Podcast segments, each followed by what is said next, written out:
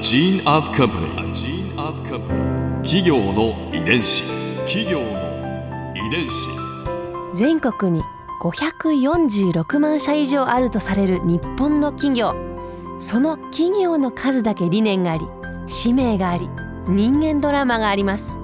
この番組ではさまざまな企業のトップや社員の方にお話を伺いながら、成長する企業の ディーエヌエー を解明していきます。企業の遺伝子、ナビゲーターは私、はるかクリスティンと株式会社エイビック研究所代表の武田隆さんです。武田です。よろしくお願いします。さて、今日は株式会社セブン&アイホールディングス シーアイ 室シニアオフィサーの原田良二さんをお迎えしています。原田さん、よろしくお願いします。よろしくお願いします。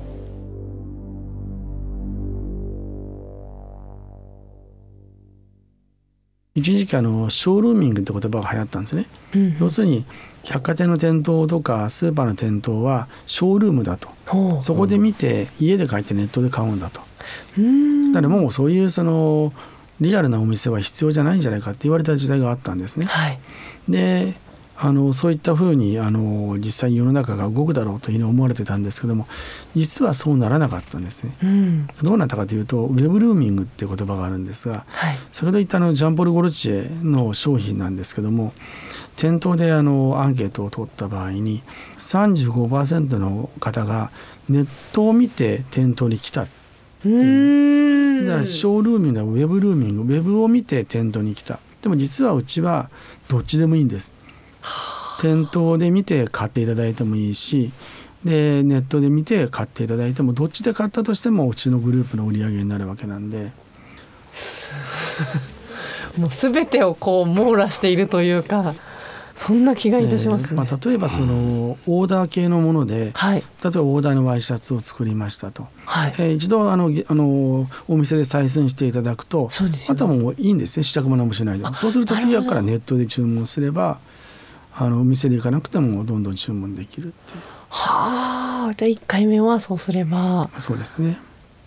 弱なんて便利な。で、で例えば、まあ、今度違うものだった場合、はい、やっぱりあのネットの、まあ、弱点といいますか、匂いが嗅げない、ね、触れない、これはやっぱり店頭に行って確認したいですね。確認したいっていう。でそれで確認した上でネットで買って次からネットになっても構わないっていう。すごい。これはだからお客様が、はい、あのストレスなくお買い物できるようにいかにできるかっていうのがこのポイントなんだと思うんですね。いろんな形に合わせられてますよね、うん、えちなみに例えば、まあ、少子高齢化が進むとかグローバル化が進むとかっていうのもあるじゃないですか、はい、そういうのもやっぱりこの形の変化に関わってくるんですか、ですね、これからあの例えばセブンイレブンが御用機器という今実験をやってます、はい、それはあのタブレット端末を持って、うん、お客様のところにお邪魔して、はい、そこで注文を受けたまれるかどうかっていうのを今実験してるんですね。へえ。これをもしあの、はい、この実験が実行段階に移ったとすれば、セブンイレブンにもはや行かなくても来てくれる。これ頼んだら来るってことなんですか？一応あの、あのご注文いただくっていうか連絡できれば行くんですよ。なるほど。その電話とかをして、 そうですね。でその場で、えー、タブレット端末を触って注文いただくまあ、要するに昔あのサザエさん の, あのサブちゃんみたいなもんですよね。あのサブちゃんがサザエさんの家に行って何か注文ありますかとか、これ持ってきましたとかっていうのを実際にやっていこうという試みがありました。えー、面白い。でもそれ嬉しいですね。確かになかなかやっぱり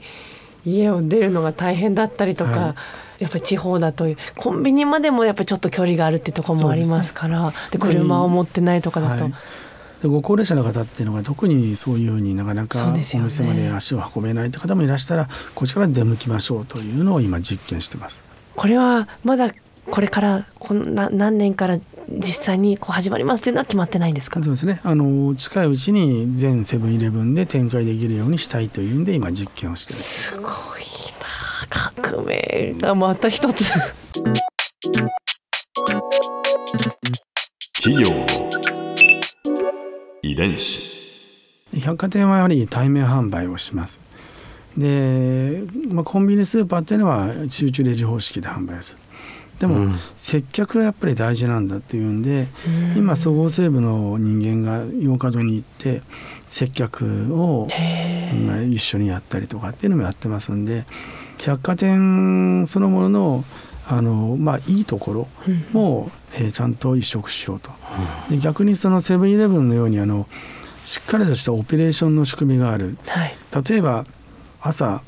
あのこういった商品を、えー、お勧めしましょうっていう情報が流れたとすると、うん、実はその日のうちにいちまんはっせんてんぽに伝わるような仕組みを持ってるんですね。すごいな。そういう仕組みがちゃんとできているセブンイレブン、はいとやっぱり接客という柔軟な販売方式が取れる、えー、百貨店とかそういったあのお互いのその持ち場が違うんですけど、はい、お互いそれを生かしながら相乗効果を持ってそれがまあグループシナジーっていう言い方をしてですね。だからそれぞれちょっとずつ違う遺伝子を持っているものがでも何でですかねこう合わさった時のこう新しいこうの力コラボレーションですね。コラボレーションの力、うん流通をこう統一化させてっていうオムニチャンネルの裏に接客を重視する百貨店のカルチャーと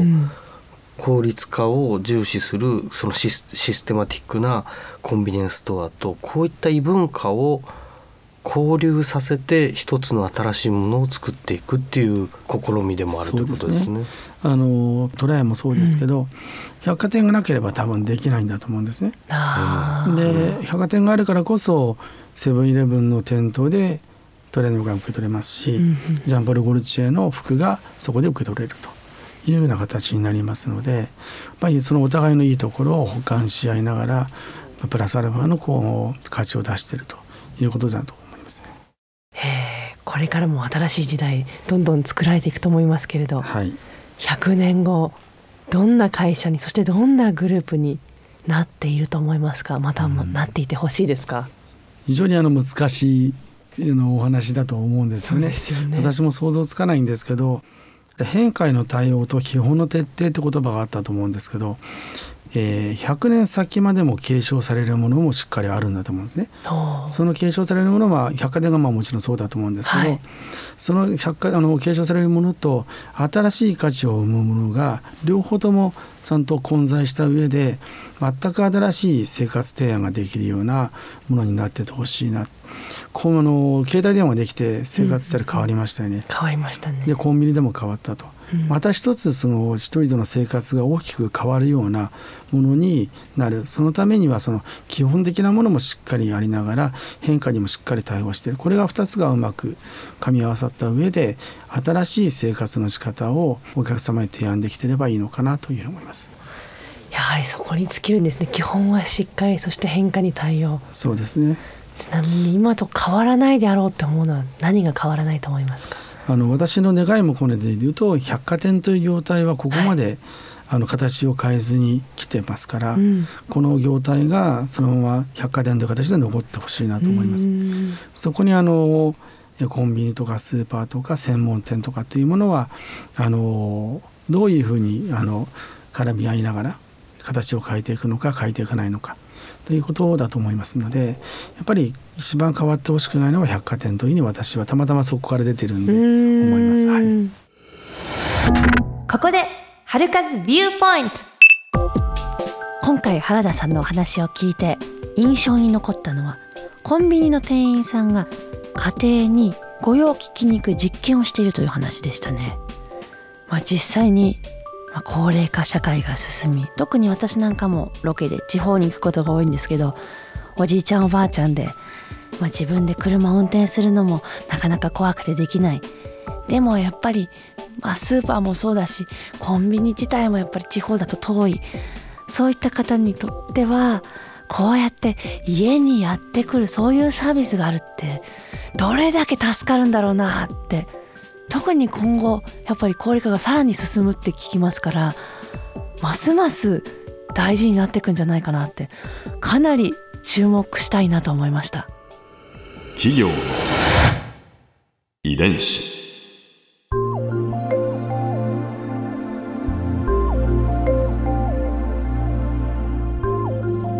さてこの番組はポッドキャストでも聞くことができます。番組ウェブサイトにアクセスしてみてください。アドレスは ダブリューダブリューダブリュードットジェーエフエヌドットシーオードットジェーピー スラッシュケーアイ です。それではまた来週お耳にかかりましょう。